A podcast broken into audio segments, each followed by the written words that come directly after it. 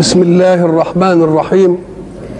الحمد لله رب العالمين والصلاة والسلام على أشرف المرسلين وخاتم النبيين ورحمة الله للعالمين سيدنا محمد وعلى آله وصحبه أجمعين.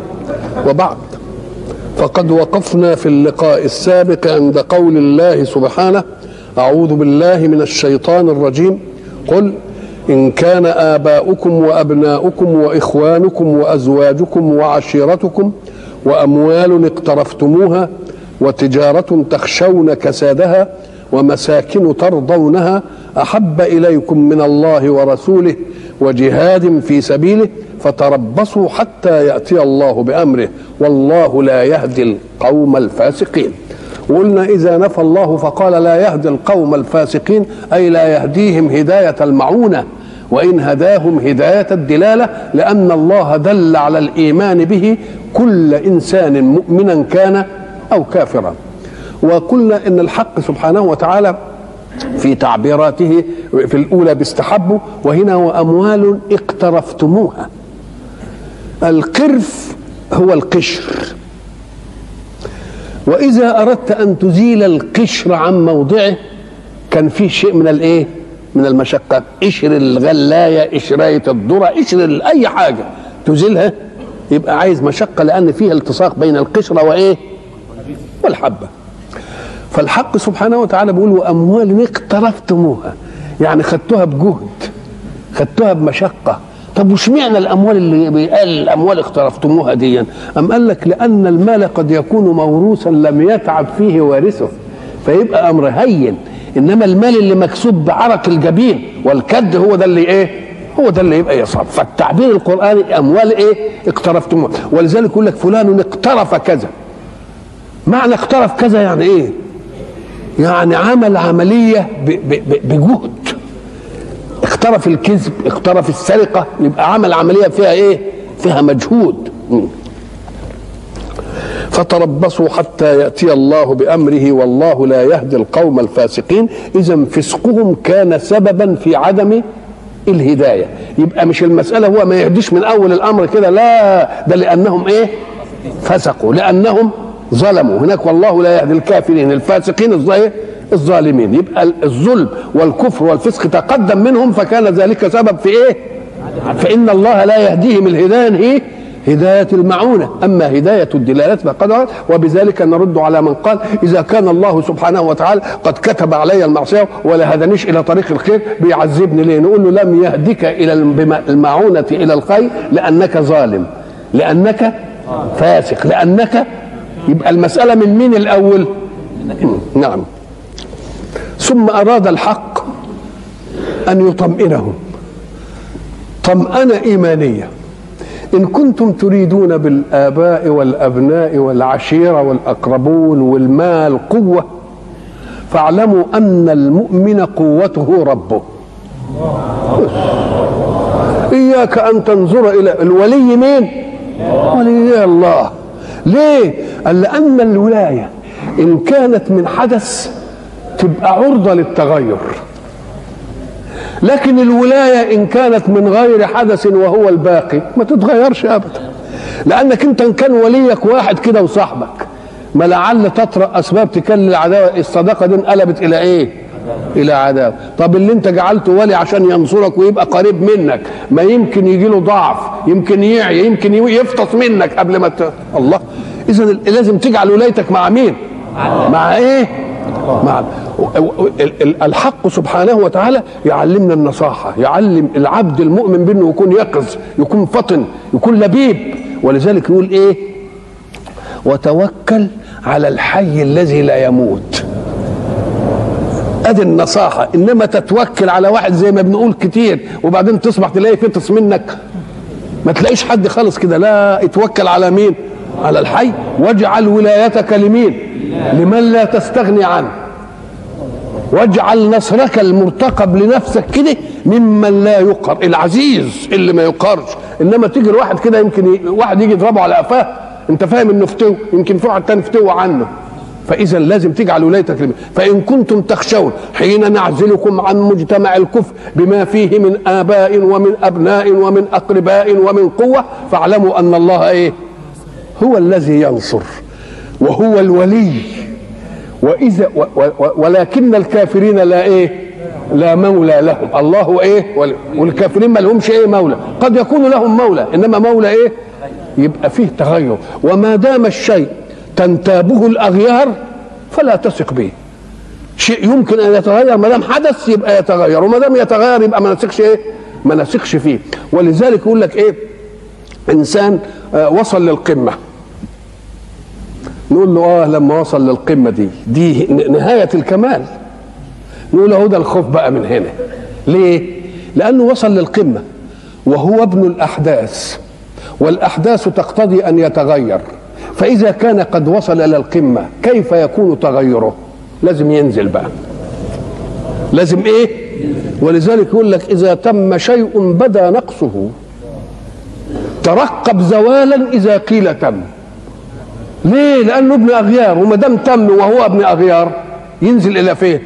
لازم ينزل لتحت. نعم.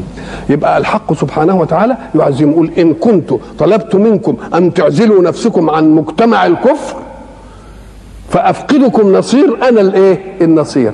وأنا لا أقول ذلك كلاما نظريا وإنما أقول ذلك كلام مؤكد بالوقائع اللي أنتم شاهدتوها لقد نصركم الله في مواطن كثيرة.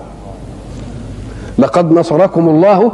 يبقى ربنا بده يستدل على إن الإيه؟ النصر من عنده. وأن عزلك عن أهلك وأقربك وعزوتك فالنصر من مين؟ من الحق سبحانه. والدليل على ذلك أن الله نصرك في مواطن كثيرة. مواطن جمع موطن لقد نصركم الله في مواطن كثيرة وإن إحنا نقول ده الموقع الفلاني. الوطن أولا هو ما استوطنت فيه. أنت مستوطن جملة في الأرض وكل الناس مستوطنون في مين؟ في الأرض. ولكنك تحيز مكانا من الأرض لتجعله إيه؟ وطن. فالوطن بقى إيه؟ مكان متحيز من الوطن العام اللي هو الأرض. الأرض وطن الإنسانية كلها. ولكن الناس موزعون على هذا الوطن كل واحد واخد له إيه؟ واخد له حيز يروح فيه ويغدو ويقيم وإلى آخره. فالحق سبحانه وتعالى يقول لقد نصركم الله في مواطن يريد ما دام نصر يبقى مواطن حرب. يبقى مواطن إيه؟ يبقى مواقعها. لقد نصركم الله في مواطن الحرب يعني مواقعها وإيه؟ ومواقفها. مواطن كثيرة. وبعد ذلك المواطن الكثيره مثلا يوم الحديبية نصر التعاقد والتعاهد مثلا يوم بني النضير يوم قريظة يوم الأحزاب كل دي نصر رب ربنا نصر فيه. وخص يوما واحدا بالذكر. بعد الكلام العام بمواطن كثيرة خص موقعا إيه؟ ويوم حنين. ويوم إيه؟ حنين. إذ أعجبتكم كثرتكم. لقد نصركم الله في مواطن كثيرة. إيه؟ اعطف بقى عليها وإيه ويوم. طب ما هو يوم حنين من المواقع من المواطن. نعم من المواطن. ولكن ذكر الخاص بعد العام لازم له مزية. الخاص بعد العام له إيه؟ مزية. قال إيه؟ ولقد نصركم الله في مواطن كثيرة ويوم حنين إذ أعجبتكم كثرتكم إذ أعجبتكم كثرتكم دي. ظرف مودود على المواطن ويوم حنين. لا المواطن الثانية ما فيش لا كسرة كانوا قلة يبقى الكسرة ممتنعة. وما أعجبتهوش حتى إن كانوا كسرة ما أعجبتهمش. إذا الكسرة والإعجاب اجتمعوا فين؟ في يوم حنين. تبقى إذا يوم حنين دي مش معطوف على مواطن. ده جملة لوحدها خالص. لأن إيه؟ الكسرة والإعجاب بالكسرة لم يكن في بقية المواطن وإنما كان في هذه بإيه؟ شوف دقة الأداء اللغوي. لقد نصركم الله في مواطن كثيرة ونصركم يوم حنين إذ أعجبتكم كثرتكم يبقى الإعجاب بالكثرة كانت فين؟ في حنين بس لو لو سحبتها على الكل نقول له المواطن الثانية لا كان فيها كثرة ولا كان فيها إيه؟ ولا كان فيها إعجاب ويوم حنين نجد هنا بقى بحث لغوي بيقولوا أن كلمة مواطن ظرف إيه؟ ظرف مكان ويوم ويوم حنين ظرف زمان. فبقول لك كيف جاز أن نعطف ظرف الزمان على ظرف المكان؟ يقول له أهو ده بقى الإيه؟ اللي بيسموه العرب الاحتباك. ليه؟ لأن كل حدث من الأحداث أكل شرب ضرب مذاكرة كل حدث لازم له من زمان ولازم له مكان. أكلته.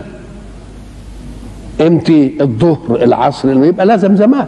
طب فين حتة في البيت في المسجد في اللوكاندا في الشارع؟ الله إذا كل حدث من الأحداث لابد له من إيه؟ من ظرف زمان وظرف مكان. إذا راعيتهما معا يبقى أخذت الظرفية المطلقة. أكلت الساعة كذا في البيت. يبقى أخذت الإيه؟ الظرفين الاثنين اللي, اللي الفعل وقع فيهم. وقع في زمان ووقع في إيه؟ مرة تنظر إلى الظرف. تقول والله أنا أكلت الساعة كذا. ما سألتكش في البيت في اللوكاندا ما والله ده أنا أكلت في البيت النهارده. يبقى ما سألتكش عن الزمن. الظهر العصر مثلا مرة عايز الزمن والمكان لازم إيه؟ أجيب الزمان والإيه؟ وهم لازمين للحدث. كل حدث لا بد له من ظرف يحدث فيه. هذا الظرف إما أن يكون زمانا وإما أن يكون مكانا. الزمان والمكان يشتركان في الظرفية لكن يختلفان. بمعنى أن المكان ظرف قار ثابت ما بيتغيرش. لكن الزمان بيتغير. الصبح والظهر والعصر والمغرب والعشاء والساعة كذا وكذا وخمسة وكذا إلا خمسة. كتير الزمن بيدور. ماضي ومضارع وإيه؟ وأمر. يعني ماضي واستقبال وحال. إذا الاثنين يشترك في الإيه؟ في الظرفية. إلا أن الظرف الزمان ظرف متغير. وظرف المكان ظرف إيه قار وإيه وثابت الآية هنا عملت إيه؟ جابت لك الاثنين ما دام كل حدث وحدث النصر ده حدث عظيم يبقى برضه له زمان وله إيه؟ مكان زمان اليوم ومكان الإيه؟ مواطن يبقى خد الظرف المكان هنا وظرف الإيه؟ وظرف الزمان يبقى ما جابش ظرف الزمان والمكان في كل واحد لا جاب ظرف المكان في حتة وظرف الزمان في حتة تانية. ده بيسموه إيه؟ احتباك. أن يحذف من الأول ما يدل عليه الثاني ويحذف من الثاني ما يدل عليه الأول. فكأنك إذا أردت أن تعملها كده لقد نصركم الله يوم مواطن كذا وبعدين تعطف عليها ويوم حنين. أو لقد نصركم الله في مواطن كثيرة وموطن يوم حنين. يعني تجيبهم الاثنين هنا والاثنين هنا لكن بقى يبقى تكرير. ما دام الاثنين هنجيبهم هنا والاثنين هنجيبهم هنا لا نخلي واحد نجيبه هنا وواحد نجيبه هنا واللي هنا يدل على الايه؟ على الايه زي إيه؟ ضربنا مثل زمان لقد كان لكم آية في فئتين التقتا. فئتين التقتا للحرب. إيه هم؟ إيه؟ تق... فئة تقاتل في سبيل الله. وأخرى كافرة. ما دام الأخرى كافرة يبقى الأولى إيه؟ مؤمنة. يبقى انحذفت مؤمنة لدلالة مين؟ كافرة في الثانية لقد في لا لا قد كان لكم آية في فئتين التقتا هات بقى من غير القرآن كده. فئة مؤمنة تقاتل في سبيل الله. كده؟ وفئة كافرة تقاتل في سبيل الشيطان. مش هو ده المعنى؟ يبقى ما فيش لا حذفنا من هنا ولا حذفنا من هنا. جبنا هنا كاملة وجبنا هنا إيه؟ قال لك يبقى تكرير. وأنا عايز أعود المؤمن اللي اللي بيستمع إلى الله يكون كله فهم كله آذان يعرف إن دي تروح هنا ودي تروح هنا عشان نشغل إيه؟ نشغل عقولنا فقال لا نحذف من واحدة ما يدل. فقال لقد كان لكم آية في فئتين التقتا فئة تقاتل في سبيل الله وفئة هي وأخرى كافرة. تبقى تقاتل في سبيل مين؟ مقابل سبيل الله مين؟ الشيطان. يبقى الأولانية قال إيه؟ تقاتل في سبيل الله وحذفت تقاتل في سبيل مين؟ لأنها هتدل على المقابل. وهناك قال كافرة في الثانية ولا قالش حاجة في الإيه؟ في الأولى. يبقى أنت تاخد دين يسموه إيه؟ الاحتباك في الإيه؟ في اللغة. يبقى هنا الظرفين ظرف الزمان وظرف المكان. جاب في واحدة ظرف مين؟ الزمان المكان وواحدة ظرف مين؟ وهما الاثنين يجوا مع بعض. ولذلك بعد ما انتهت غزوة الأحزاب ورجع المسلمون إلى المدينة مجهدون. ولسه ما خلعوش فقال رسول الله صلى الله عليه وسلم من كان يؤمن بالله واليوم فلا يصلين العصر إلا في بني قريظة. ده لسه ما ما ارتاحوش. فلما ذهبوا إلى قريظة كادت الشمس أن تغيب. فقوم من الصحابة قالوا الشمس ستغيب وإحنا لازم نصلي الإيه؟ العصر. فرقة ثانية من الصحابة قالت لا المشرع قال في بني قريظة. يبقوا الاثنين منطقيين لأن الصلاة ظرف عايزة ظرفين ظرف مكان وظرف زمان. فالذي نظر إلى ظرف الزمان قال الشمس هتغيب الحق. والذي نظر إلى ظرف المكان قال لا النبي قال في بني قريظة. أقر رسول الله هذا وأقر هذا.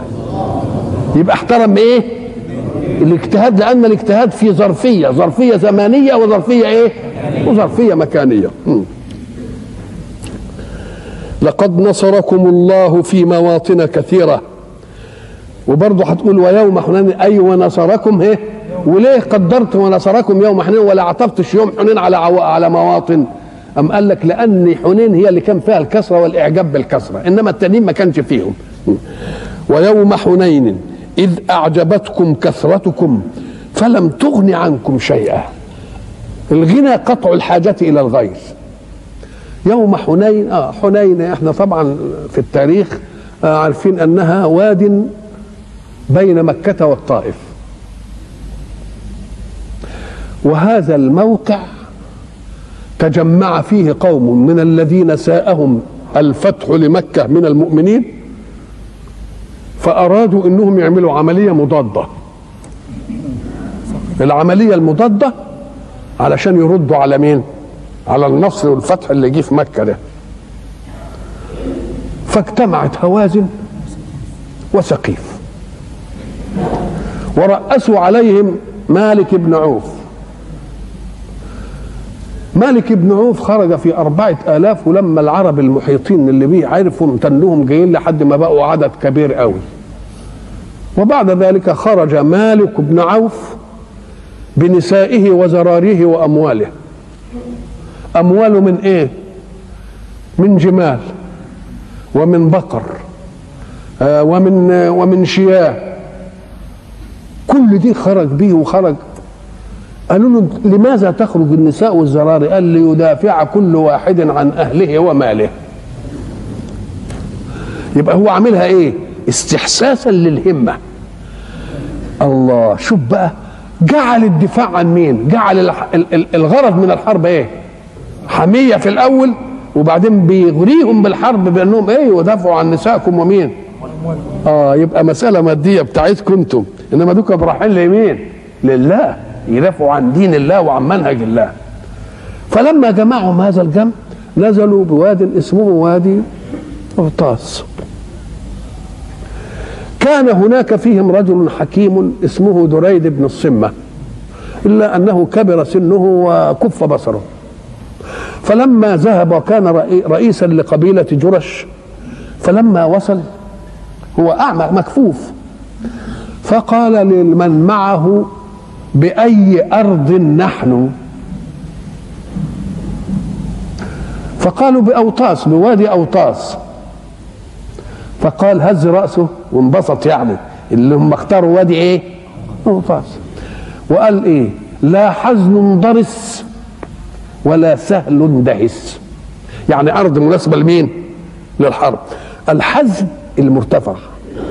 وضرس يعني في حجارة مدببة اللي يمشي عليها إيه؟ تتعبه زي الدرس كده تتعبه. طيب. وسهل دهس يعني إيه؟ سهل مش مرتفع. بس داهس الأرض لما تدهسه كده رجلك تغوص في في التراب. وهم عايزين حاجة. ما فيهاش المدببات الحجارية دي ولا فيهاش الليونة اللي إيه اللي الأرض تسوق فيه. فقال بقى قال يعني نعمل موقع هذا الإيه؟ لا حزن ضرس ولا سهل إيه؟ دهس فقال وماذا أسمع؟ أسمع بكاء الصبيان. في صبيان وياكم يعني وأسمع رغاء الشاة فغاء الشاة. وأسمع خوار البقر وأسمع نهيق الحمير. الله. قالوا إن مالك بن عوف استصحب زراريه واستصحب كل أمواله ومش عارف إيه. فقال أما الأموال فلا بأس بها. وأما النساء والزراري فهذا إن هو إلا راع ما يفهمش في الحرب يعني. أرسلوه ليه فبعثوا جابوا له قال له يا عمرو ما حملك على هذا؟ قال وماذا تريد؟ قال ارجع بنسائك وزراريك إلى عليا ديارك. فإن كان الأمر لك لحقك من وراءك. هاتهم يا سيدي. وإن كان الأمر عليك تكون لم تفضح أهلك وزراريك. فقال له لقد كبرت وذهب علمك وذهب إيه؟ عقلك وأصر على إيه رايه ترتبت بقى المعركة ومالك بن عوف رتبهم قال لهم في الشعاب وتحت الشجر وإذا جاء بقى معسكر محمد يهجموا عليها من هنا وهنا وقد كان. قال المتحدث فوالله ما لبس المسلمون أمامهم إلا حلب شاه. يعني بس حلب شاه. وفر المسلمون. حتى أن بعضهم وصل فلهم أي المنهزمون منهم إلى مكة. ولم يبق إلا رسول الله صلى الله عليه وسلم في تسعة من قومه وأهله.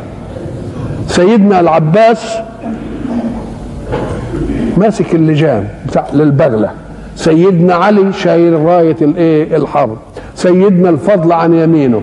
آه سيدنا أبو سفيان بن الحارث اللي هو ابن عم النبي عليه الصلاة والسلام على على على اليسار. وكان وياهم أيمن بن أم أيمن هم دول اللي كانوا ويا رسول الله صلى الله عليه وسلم وظل رسول الله صلى الله عليه وسلم إيه؟ وحده. ليه عمل دي ربنا كده؟ قال لك لأنهم لما جم على الحرب قالوا إحنا كتير ولا نهزم عن قلة هم يقدروا يقفوا لنا هم آه. راحوا للأسباب وتركوا المسبب. فأراد الله أن يعاقبهم عقابا يخزيهم. بأنهم نظروا إلى الأسباب ولم ينظروا إلى المسبب ويعلي قدر رسول الله فيهم. فأنه كده يظل لوحده على البغلة بتاعته رغم الهول ده. فلما رأى رسول الله صلى الله عليه وسلم الأمر هكذا كان سيدنا العباس صيت يعني صوته إيه؟ جهوري. قال له اذن في الناس. فقال يا معشر الأنصار يا أهل سورة البقرة يا أهل بيعة الشجرة فأقبل عليه الناس وقالوا لبيك لبيك لبيك. واللي يقول لبيك من هنا يسمعوا اللي وراه يرجع تاني واللي يسمعوا يشوفوا جاي يرجع تاني. بقوا يرجعوا يفتكروا المسألة بقى إيه؟ الغلبة جت. فلما التقوا جميعا الحرب استعرت يعني بقى لها شدة وأوار. فضحك رسول الله قال الآن حمي الوطيس. يعني الآن إيه؟ اشتدت الحرب. أنا النبي لا كذب أنا ابن عبد المطلب. هو ربنا هيخذلني وينصرني. ده هو بس بيربيكم أنتم. وبعدين الحرب فلم يثبت أمامهم أحد من إيه؟ من هوازن وإيه؟ وسقيف وبعدين انتهت المعركة بقى عن إيه؟ ستة آلاف من السبايا. وأموال لا عد لها من الإبل ومن البقر ومن الغنم. كل دي ومن الحمير كله كله. دي. فرسول الله جاب وديل بن ورقاء قال له أنت أمير على هذا المغنم اذهب به إلى الجبهة وأنا أتتبع فلول الهاربين وكان رايح وراهم للطائف استخبى منه اللي هو القائد اللي هو مالك بن عوف وبعد ذلك رجع رسول الله إلى الإيه؟ إلى الطائف وقسم الإيه؟ قسم الغنائم. الغنائم حينما قسمت كادت تصنع فتنة لأن رسول الله صلى الله عليه وسلم أعطى الغنائم للمؤلفة قلوبهم ولسائر العرب ولم يعطي الأنصار شيئا. ورسول الله صلى الله عليه وسلم أراد أن يقارن بين شيئين بين سبايا هي أيضا من متاع الدنيا. فيعطي منها المؤلفة قلوبهم إنما الأنصار اللي آووه دولي ده دول يعني مستغنيين بحبهم لرسول الله وإيمانهم. إلا أن برضه أثرت في مين؟ في نفوس الأنصار. جاء سعد بن عبادة رضي الله عنه إلى سيدنا رسول الله صلى الله عليه وسلم وقال له يا رسول الله إن هذا الحي من الأنصار قد وجد عليك في قسمك الغنائم بين قريش وبين قومك ولم ولم يوجد لهم نصيب في هذه الغنائم. فانظروا إلى رسول الله ماذا قال له. العامة تقول هذا الكلام إنما أنت يا ريس القوم يا وأين أنت من ذلك يا سعد؟ يعني إيه رأيك أنت في الحكاية دي؟ فسعد برضه البشرية غلبت عليه. وقال إنما أنا امرؤ من قومي. يعني برضه وجدت في إيه؟ طب قال لي اجمع الأنصار في هذه الحظيرة. فجمع الأنصار في الحظيرة وخرج عليهم رسول الله صلى الله عليه وسلم. تعرف بقى لما يخرج سيدنا بقى عليهم اللي عنده كلمة؟ فحمد الله وأثنى عليه ثم قال خطبته المشهورة الرائعة. قال يا معشر الأنصار ألم آتكم ضلالا فهداكم الله؟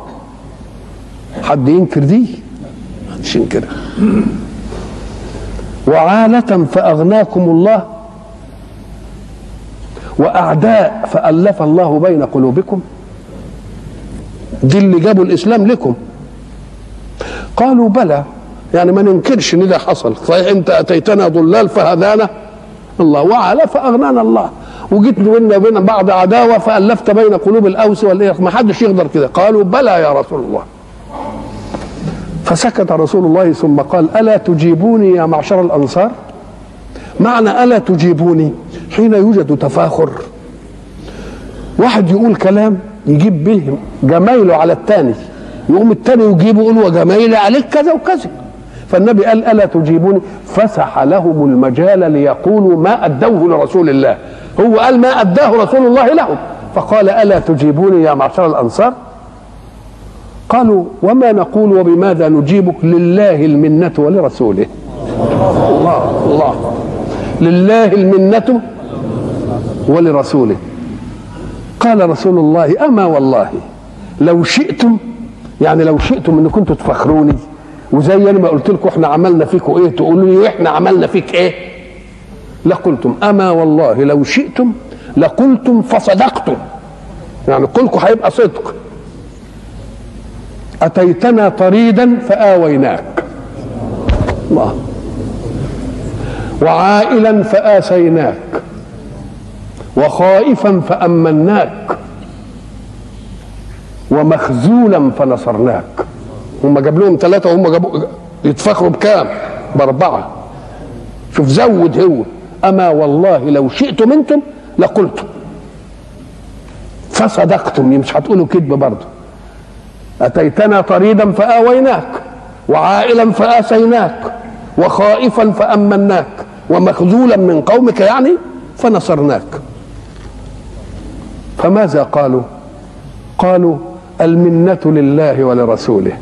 يعني ما نقولش هذا الكلام إحنا ابدا. إنما أنت تقول إنما إحنا يعني إيه؟ ما نقولش. ليه؟ لأنهم فهموا حلاوة الإيمان. وإن كانوا آمنوا فما تبقاش المنة لهم أنهم آمنوا. ده المنه لله في أنه هداهم للإيمان. لأن الإيمان ينفعهم ولا ينفع ربهم. قل لا تمنوا علي. بل الله يمن عليكم أن هداكم للإيمان. وإلى لقاء آخر إن شاء الله.